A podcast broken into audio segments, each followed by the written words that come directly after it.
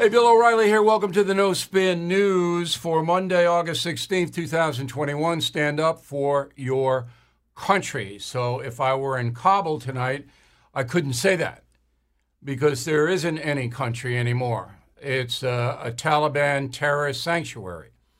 And we're going to have the best coverage in the world tonight. And I say that because uh, I have a couple of guests who are. Um, you are going to be riveted by what they have to say. And I talked to President Trump about this uh, myself, and we have all kinds of new stuff. So keep it here, and you will get the true picture. So the first thing is that Joe Biden comes back from Camp David and he gives a speech today blaming everybody else but himself. Okay, now, as Mr. Biden would say, that's malarkey. I, I don't have time for that tonight. I'll, I'll deal with it on some level tomorrow, but I really don't have time for uh, excuse making from the President of the United States. He blew it. It's on his watch, and we'll prove it beyond any reasonable doubt. So we will begin with um, the utter incompetence of the White House. Do you know that the chief White House spokesperson, Jen Psaki, is on vacation? Now, maybe she could have come back for something like this, one of the worst American foreign policy debacles in history. Maybe Jen could have said, you know, I'm going to go back for a couple of days. No. No.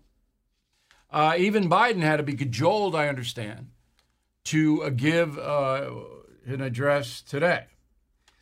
So this proves that President Biden is diminished. I've said that now for a while.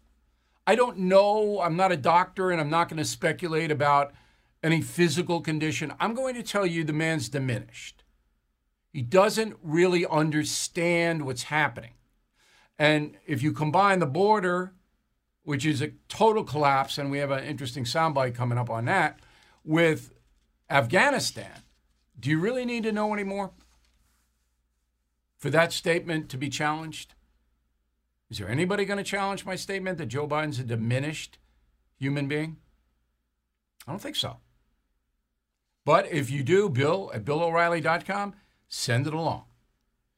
So we have two catastrophes plus inflation plus gas prices and OPEC. I mean, that's insane. Yeah, we'll stop all our gas production here on federal land, but we'll uh, threaten OPEC to pick it up over there or else. That makes sense to you? To anyone? And then food's way up. You, you got the litany, but let's stay on Afghanistan. Um, so let me give you the facts of the place first. That's where we're going to start. 38 million people, most of whom live in tribes. They've lived there for hundreds of years in their area. It's unsophisticated, um, low life expectancy. Some places don't have electricity. It's tribe. They don't many Afghans have any allegiance to Kabul. Most of them haven't been there. They don't know who these people are because many Afghans can't read or write. Perhaps half the country is illiterate. There's no cable news. So they, they live in their tribes like they've always lived. All right, the big cash crop is opium. That leads to heroin, as you know. U.S. couldn't stop it because the Afghan people make their living on opium and other crops, but that's the big cash crop. Now, they don't know the Declaration of Independence from some babbling brook in the middle of their village. They don't know any of this freedom business because most of them subscribe to a very primitive form of Islam where women are, you do what you're told and you cover it up. And if you don't, we're going to hurt you physically. All right, that's the society. Now, we invaded Afghanistan, the United States and NATO forces, on October 7, 2001. And President Bush did that because the 9 11 attack came out of Afghanistan. That's where Osama bin Laden was based. That's where the plot was hatched. And 9 11 was such an outrage that President Bush was compelled, mandated to track down the miscreants, which were Al Qaeda, bin Laden, and Taliban, who were protecting bin Laden. That's why we went there in the first place. You had to do it. You had to do it. And we were victorious. We chased the Taliban all over the country. Most of them went to Pakistan, our so called ally, which is the biggest joke in the world. And the Taliban government fell, replaced by Hamid Karzai. Remember him? Okay. American puppet. American told them what to do. They started to form some kind of democracy. Oh, yeah. So, in the face of this, the United States decided to rebuild Afghanistan into a sophisticated modern state. We failed because nobody could do it. Not just our failure. Maybe God could come down and do it, but nobody, no human being could do it because of the society and the geography of the place. Again, the power is in the local precincts with the warlords. They control it. No central government will ever control it. Russia found that out. Soviet Union, I should say. So we decided the nation bill. Now the cost of that has been between one and two trillion American taxpayer dollars. Can you believe that? Okay, now I know that's nothing to Joe Biden, but it's something to me. One and two trillion in Afghanistan. But far worse are 2,300 dead U.S. military personnel and 21,000 plus wounded. And we'll talk to one of those wounded vets coming up. That's far worse than the money. Now, under Bush, 564 American military were killed. Under Obama, 1,729. Remember, Obama surged Afghanistan to try to knock out the Taliban once and for all. He failed. Under Trump, 63 in four years, U.S. personnel were killed. And I'll, and I'll get tell you why in a moment. Okay? Under Biden, nobody's been killed. Now, U.S. forces are protecting the airport now. You see these horrendous pictures. Let's roll them on in.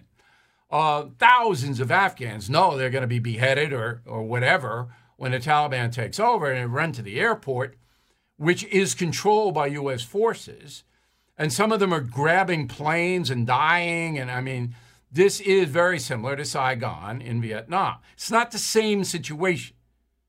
All right, the South Vietnamese held out for two years. The Afghan government held out for two minutes. Okay, so a little bit different. But it's the same human catastrophe. All right, these people surging into the airport, trying to get the hell out of there.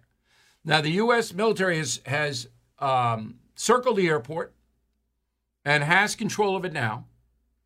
And a lot of flights are going to go in and out, taking refugees out of the country because, as I said, Taliban is going to execute thousands of people. All right. And women, forget it. You're an Afghan woman, it's over. All right. This is now, remember, Joe Biden watching all this. Okay, so uh, all the stats I gave you and all the information I gave you comes from the Department of Defense itself just so you know the source of the information. Okay, so what happened under Obama was that he thought he could neutralize the bad guys and it didn't work. Trump came in and said, you know what, we're getting out. And he campaigned on that. Now, Donald Trump comes at this from a business point of view. Why are we spending a trillion, two trillion there when this country is never going to be able to help America, ever? Why are we doing that? And you can make a theoretical argument, well, we're protecting the world against uh, Al Qaeda and ISIS and all that. But it basically says, no, we're going to get out. But what Trump did, and I'll tell you about my uh, conversation with him in a, mo- in a moment, what Trump did is he made it quite clear to the enemy, the Taliban, what would happen if they violated the Trump deal, which I'll get to in a moment. By the way, the Afghan president Ghani fled to Tashkent, we understand, um, Uzbekistan. Well, he got out real fast. And he got out with a lot of money, I understand, but I don't know if that's true. I can't confirm that. Okay, so the Trump administration began negotiating with the Taliban on September 12, 2020, about a year ago. And the negotiations were held in Qatar, which is an Arab country in the Persian Gulf, very wealthy. Now, no representatives from Kabul, from the Afghan government, were in those negotiations. That was an enormous mistake. Enormous mistake by the Trump administration because it sent a signal to the Afghan people like, these people in Kabul, they don't really matter. They're not even in on the negotiation. And the Taliban got that message too. Okay. So let's get to my uh, let's get to my conversation with Trump. Then we'll run in a few sound bites. So I get a call on Thursday night from the former president, and he wants to talk about Afghanistan because he knows that I know the country because I visited the country along with uh, Colonel Hunt and some of our factor personnel in 2007. He knows I know what's happening there. And the first thing he said to me is, "This would not have happened had I still been president." And I said, "Well, how can you prove that?" And he said, "Because I talked to the Taliban leadership in person. You may remember it's a big controversy because Trump invited those people to Camp David for an eye to eye, but it never happened. He says, I talked to them and I told them, we're going to pull out. The U.S. is going to pull out.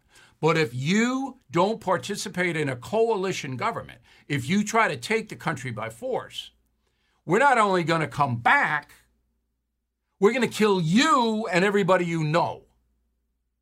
That he told that to the Taliban leaders. How do you do that? Drones. That's how you do it. So Donald Trump, and I believe him, said to these guys, mano a mano, you don't participate in a coalition government, you attack Americans, do anything, okay, then we're coming back and we're going to get you personally.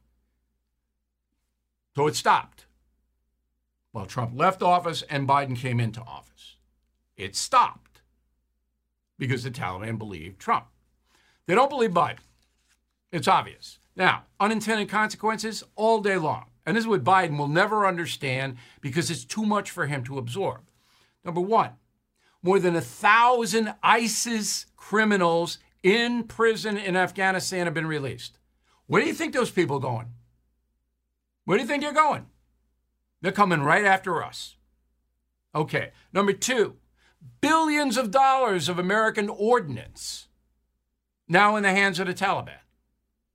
Captured American weapons, ammunition, trucks, tanks, you name it. They got them.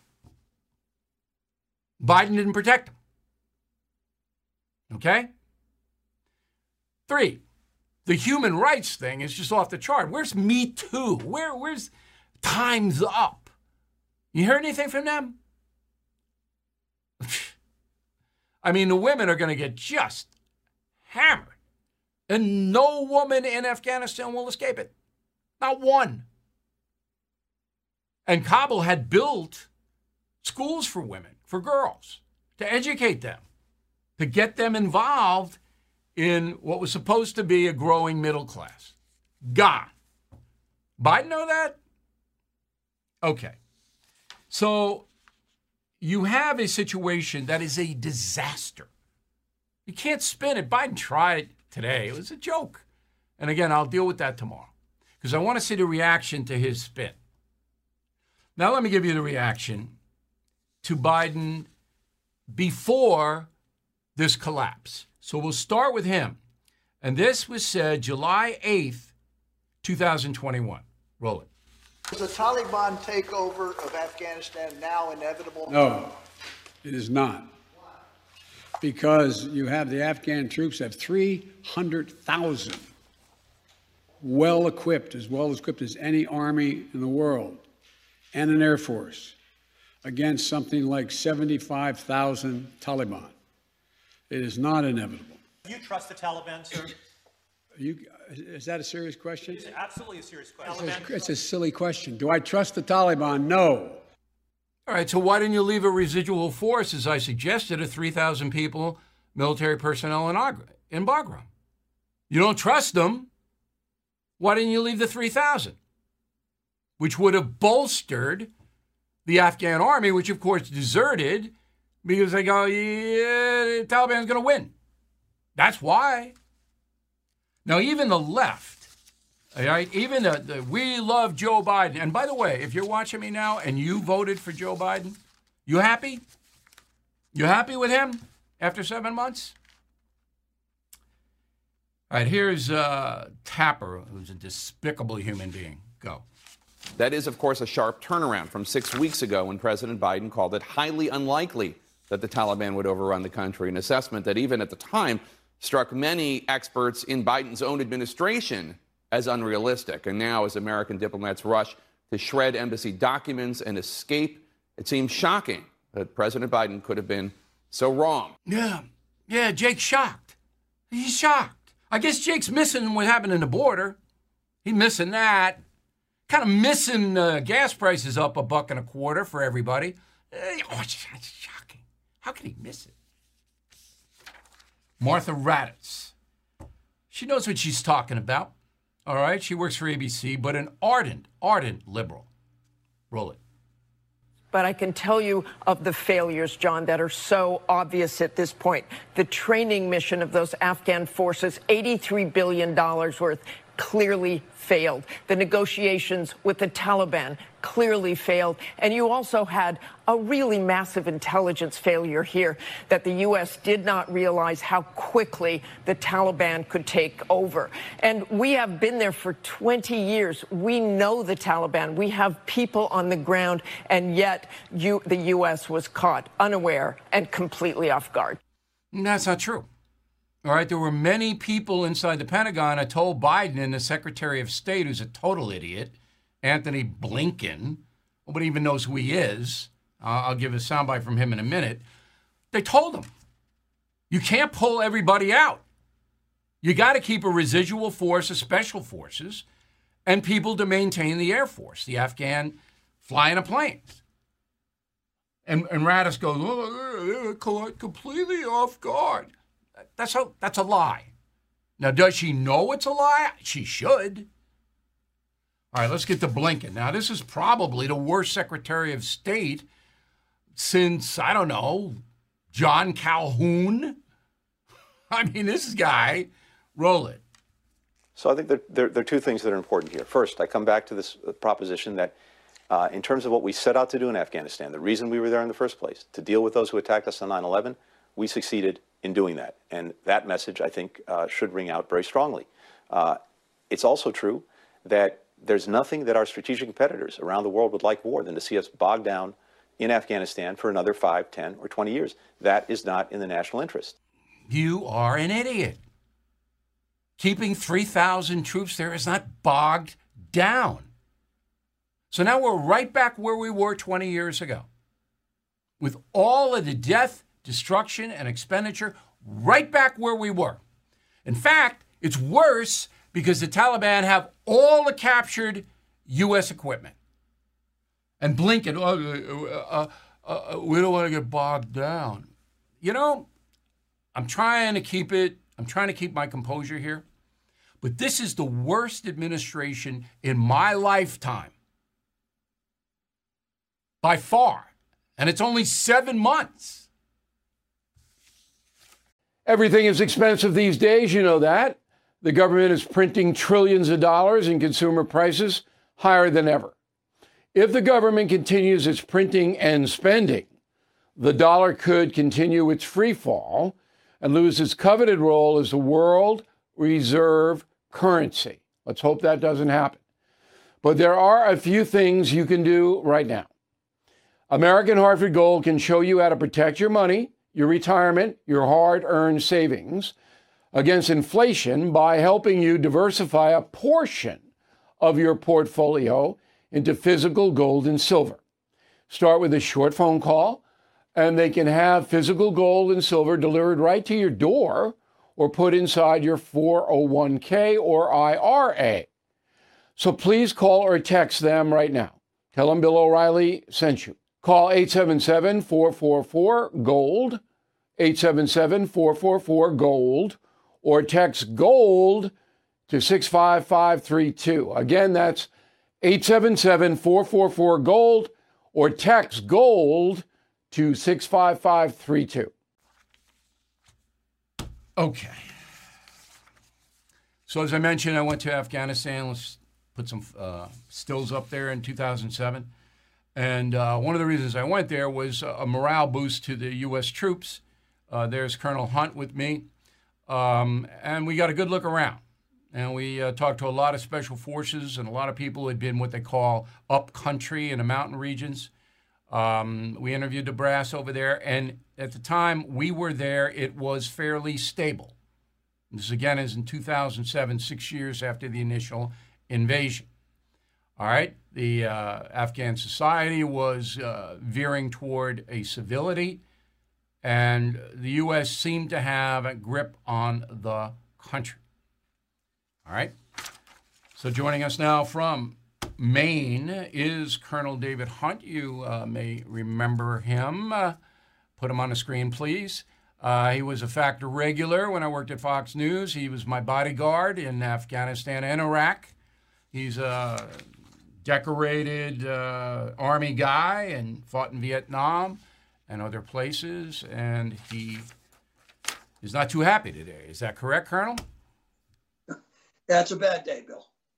Tell us why. It's, uh, it's made worse what we what we were witnessing because of what happened in Saigon uh, 50 years ago.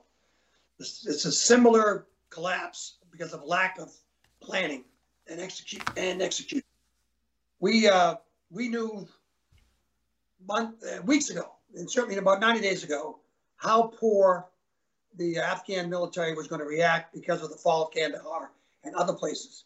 The reason for that fall, reason for they get, giving up, you've already commented on, and the Afghan government stopped supplying their own army. No water, no food, no bullets, no no logistics. Uh, the other piece you've already covered, which is Kabul never ever controlled or influenced the majority of Afghanistan. We made a terrible mistake 20 years ago in trying to develop that. It's not like we didn't know how bad the Afghan government was. This was not an intel failure to, uh, last this week. It was not a military failure. The, the Department of Defense and the national, national intelligence community have briefed the White House and the president on every aspect of how quickly this was going down. We waited way too long to pull Americans out and the Afghans that we owe um, allegiance to and help. And so now we've got the Taliban in total control of the country. They have, we, we do have soldiers at the airport, but we're coordinating with the Taliban. It's well, we made a deal. We made a deal with them that they aren't going to go into the airport and they'll let these people get out. But look, um, under Trump, you had the same situation that you had under Biden. Nothing changed. All right, four years Trump wanted to get out. He did the negotiations. I, clearly stated he made a mistake by not including Kabul. I don't know what that good that would have done, but it sent a message. But when Biden comes in and he says, as you clearly heard, hey, don't worry about it. They got 300,000 guys well armed. Taliban got 75,000. There's no way this country's going to fall. You, as a military veteran, when you hear the commander in chief say that, what do you say? Somebody's lying. And it, the, the, Department of Defense, uh, anybody who served there, um, will talk about how good the units they served with in Afghanistan when they were there, the, the Special Forces guys in particular. But once we left, we pulled back um, and try to let them do on their own. It failed. It clearly failed for the last 90 days. Um, Taliban moved fast. We knew they were going to move fast because there was nothing to stop them. We want to evacuate the embassy, which we should have. It should have been a minimum of 30 days ago, not two days ago. Okay, so let me stop. Let me stop you there. So you said he's lying, but Biden had to know, or his people, Blinken the Pentagon. Hey, if we pull out so fast. Don't leave the residual force. This place is going to go up very quickly. So I think that Biden is surprised that this happened. I don't know if he's lying, I mean, I don't think I don't think he's capable of that kind of military analysis. He's not capable of of anything, in my opinion, right now. He can't do anything. But But he's, be, it, it he's would be briefed. it would what? He's being briefed. Yeah, he's being briefed. but why would he? Why would he lie in July if the thing's going to topple in a week? I mean, he he look how bad he looks now. Even the most ardent Biden supporters. I mean, you look like a clown if you're defending him. Do you not? Yeah. We the, the reason I'm talking about lying is that the Department of Defense and the intelligence community, daily basis, have put the maps up and talk about where the Taliban are, how bad the Afghan military was performing. That, and then he goes on, he goes on television and said, no, the the 300,000 soldiers versus 75. The problem, 75,000. The problem is those for 20 years, those soldiers did not fight well. Same with Iraq.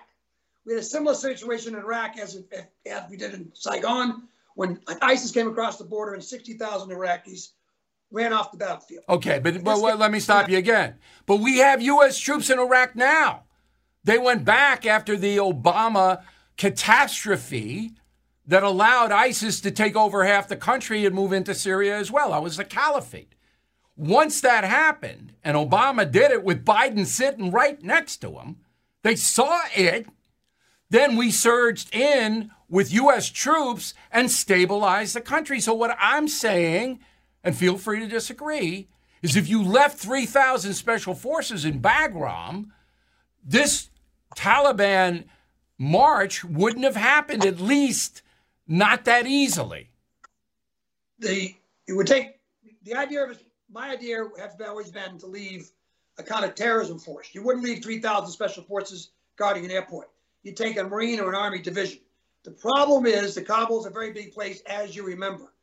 And if, if we were going to affect the fall of Kabul, it would take a lot more than 3,000. You could protect the airport, but you're not going to protect the city. All right, but but we're talking air power, we're talking maintenance of planes, we're talking confidence of the uh, Afghan people.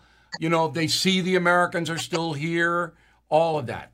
Last word on it, Colonel. We really appreciate you taking the time. Yeah, it's just an embarrassing moment. As you, in my lifetime, I've never seen this. I've seen it twice. Not the reason this is worse because we had Saigon. We should have learned. This was a presidential decision in which he was fully briefed on the facts and had recommendations on what to do and didn't follow it. Only the president could have made this decision. He, he made a very, very poor one, and we're going to pay for this for a while. All right, Colonel, we really appreciate it. You're welcome. Okay, let's turn to the personal side. I want to tell you a story about a guy that we know um, through the independencefund.org. Um, and we try to help that charity, which helps the severely wounded veterans. Now, his name is Corporal Kevin Brewington. Uh, he lives on Fripp Island, South Carolina.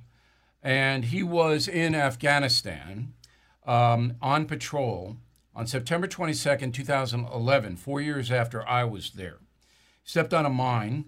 He lost both his legs, and uh, his right arm was severely damaged as well. So, through his bravery and uh, absolute phenomenal persistence and courage, uh, Kevin uh, has resumed his life here. He's married, two daughters, and a dog. Uh, but his sacrifice in Afghanistan is almost indescribable. So he joins us now from South Carolina. So, Corporal, uh, what are you feeling today about all this chaos that we're watching?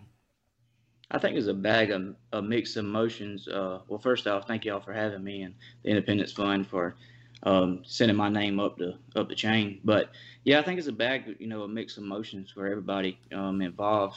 It's over a 20 year period. You know, what was our what was our purpose there? You know, for me, our mission overall was to get Osama bin Laden, and you know, we're 10 years going on 11 years now from having that mission accomplished. So you know, you move from that, and nobody really knows a big a bigger plan to what our veterans are doing and losing losing brothers and sisters over there, and it's changing lives regardless if you like me step on an IED and change your life on that that side, or or changes everybody. You go over there and it changes the mindset of you. So I think it's just a failure of um, of the administration executing a plan, coming up with a plan. And I know I'm kind of disappointed in the military brass uh, that's in Washington. That would you you would think would have a better exfil plan besides just leaving in the in the under the cloak of darkness, uh, leaving the Afghans kind of hanging a little bit. And you know, as a guy with boots on the ground, you're taught never to do you know never to do something like that. When you were over there, did you um, see the good that the U.S. military was doing, or was it just a survival mode? Um, when we first went, um, the couple months, we was at a place that was more of a very friendly rural area. That that picture right there, that place there was a very rural area, just you know, kind of calm. Then a few months in, we moved down to the Panjwai district, which is the birthplace of the Taliban, and things really ramped up. And that place I would put in, you know, the ladder of, you know, survival of the fittest, so to speak, because they would run run across the Pakistani border, put, uh, put bombs out on you, have you know ambushes. So it was a lot more amped up, and a lot of guys got injured on that side. Okay. Did the uh, people you served with, Mm-hmm. did they support the U.S. presence in Afghanistan back when you were in the field under fire? Well, you know, that's an interesting thing because in the military, you you hardly ever even talk politics. You know, you're there to do a job. Everybody's got a brotherhood. Everybody's looking out for one another. Let's let's stay alive. Who cares about the politics? Um, we're gonna do what we got to do to survive. But we that that was never brought up. I mean, I couldn't Okay. tell you what the guy left or right was. You know, Now, voting. I, I know now there's a lot of internet chatter uh, among wounded vets, particularly. And again, um, Kevin has been helped by independencefund.org. We uh, urge everybody to uh, support that charity. But there's a lot of chatter going on the internet and back and forth. And what's the consensus? You, are you uh, seeing anything? Yeah, definitely. Uh, a lot of my guys um, that I served with and met through these nonprofits, uh, you know, some of them feel like everything was kind of in vain, losing brothers and sisters over there. What was it? What was it all for if we're pulling out and, you know, not looking? You know, a big point is what about our allies over there? What about our interpreters that helped us be, you know, get that communication and that they were very vital to our mission. What about those guys? And I, you know, they put a lot of strain on letting interpreters come into the country. So I think it's a that's a that's a very big issue there. Yeah. Well, let's hope that they get out uh, now that the U.S. military is controlling the airport. Corporal, thanks very much. We really appreciate it. Best of luck to you. If you ever need anything, please contact me directly, okay? Thanks again. Thank you guys. All right. Okay, uh, on other news, I'm just going to go through it rapidly. Obviously, uh, Afghanistan is the big story, not only because of that country, but because of the President of the United States. And again, I will tell you that I am becoming increasingly worried about the White House. I do not think that Joe Biden is capable of making a decision that is complicated. He's being told what to do by people who don't know what to do. And if you voted for him, you need to rethink that vote. All right. Um, so everybody's wondering where the Durham report is. This has been the longest thing 674 days. 674 days. No, I'm sorry. That was the uh, Mueller investigation, 674 days. The Durham investigation is longer than that, is longer than 674 days. So uh, there was a leak uh, anonymous. It says that uh, Mr. Durham, the Justice Department counsel, is presenting evidence to a criminal grand jury now. All right. So um, just the highlights real fast. On July 28, 2016, President Obama was told by CIA Director John Brennan that the Clinton campaign financed some of the Russian collusion dirt. Okay? The head of that campaign, John Podesta, denied that in front of Congress. That could be a crime for Podesta. Another guy named Bruce Ohr, I'm not going to get into it now, worked in the Justice Department. He's all over this. And then you have the FBI that investigated Russian collusion.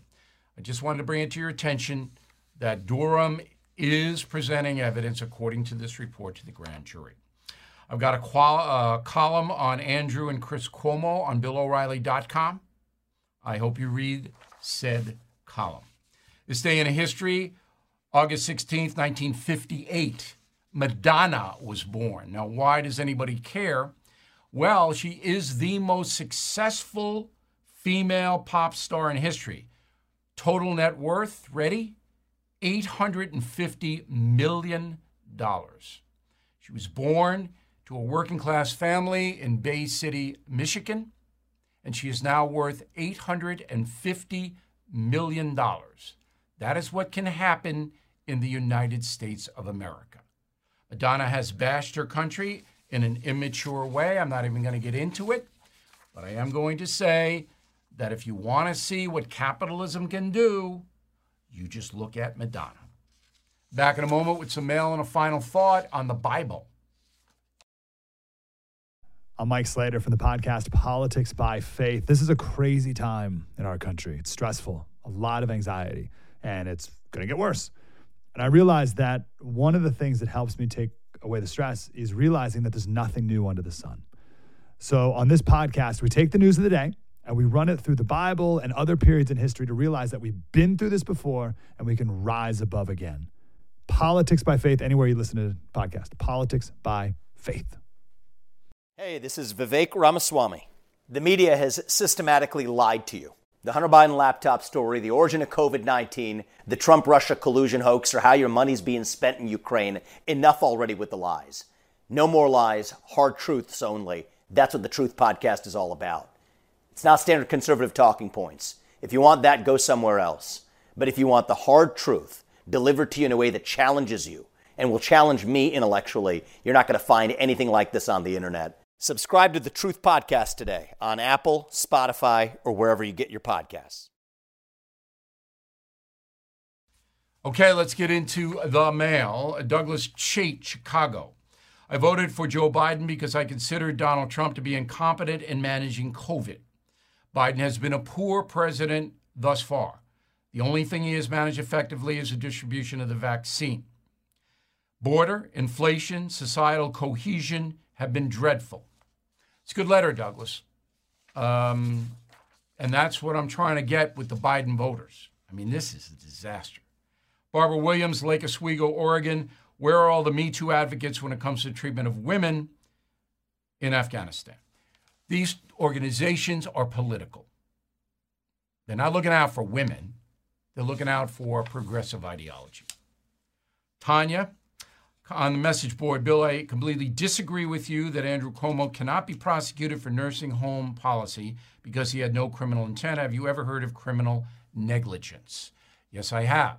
But I have never seen a case in this country prosecuted when it, a policy leads to human beings getting killed. Never happened. And it could. And that's what I'm calling for. Taylor Baxter, Lexington, Kentucky. There are many scientists and doctors who believe the overuse of the COVID vaccines is causing variants. What say you? I say there isn't a shred of information that my staff and I have seen to back that statement up. Now, Taylor, if you have it, if you've seen it, please pass it along. Shelley Luna, Groveton, Texas. I recently read Killing the Mob, found it interesting. I'm curious about the mob and the recent surge in crime in major cities. Organized crime has nothing to do with that. I mean, they do in the sense that they bring narcotics in, but it's street drug gangs, and they're disassociated from organized crime. They don't uh, they don't take orders from the mob. That's what's causing the, the violent crime. Uh, Richard Ramsdell, given what Mike Lindell is doing concerning election fraud, do you consider him to be misguided? I don't know. I don't know. I haven't yet seen anything that could be used in court. And if he has it, I'd like to see it. Uh, Georgia Hunt, I started killing the mob on Saturday, finished it last night. My husband and children were gaunt and weak from lack of food and attention. What a book.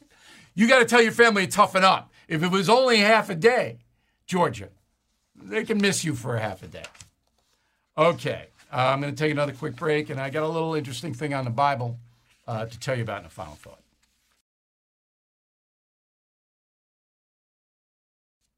Here is a final thought of the day. So, my pal Alexander Green at Oxford wrote a column about how Americans don't read the Bible, don't care about the Bible, and this is causing a lack of discipline in our society. So Green stats out half of Americans cannot name the four gospels. Half. All right? Most Americans cannot name the first book of the Bible. That would be Genesis. Okay? 40% do not know what Easter commemorates. It's not about the bunny. And the internet is the new Bible. So when I was growing up, America was a religious country. And um, some areas were more religious than others, but in New York, where I grew up, in the Northeast, Boston, Philly, there was a big ethnic drive um, toward religion. What that did was it put forth a series of rules, like the Ten Commandments, which are posted in the Supreme Court. There were rules for a civil society. Now, not everybody obeyed the rules, obviously. We're all sinners, and the jails are full of people who won't obey rules, right? But there was an accepted measure of behavior in America back then because people were educated about the Bible, about different religions. So I knew what my religion was all about. I also knew what Judaism was all about. Half the kids in my neighborhood went to Hebrew school, and I knew what Protestantism was. I knew what Episcopalians and Methodists and Presbyterians and Baptists. You know, I had a frame of reference. Now, forget it. Forget it. It's a totally secular society, and you can see the behavior deteriorate. Personal behavior. Just go on the new Bible, the internet. Just look at the garbage that is on it. It overwhelms the good stuff. And, and this is a source of weakness for America. A moral society must have rules. I mean, late term abortion is a savagery. Now, most Americans don't support it, but 30% do. And so does Biden and Pelosi and Andrew Cuomo and powerful people. That's just one example. Legalized drugs, that's insane. The damage that that's going to do because you want to smoke pot or whatever, it's a gateway drug. Ask any drug counselor. Okay, this is going to weaken our society. We don't have no problem with alcohol. Going to compound it now? You're going to send a message it's okay to be stoned? I mean, on my beach, I had an idiot the other day with big smoking pot. You know, I got kids on that beach. I took care of them. But this is outrageous. So, anyway, that's my final thought of the day. I, I know it's been a tough show to, you know, for America. I still have hope that we're going to take action and throw these progressives out next year. That's my hope. We'll see you tomorrow.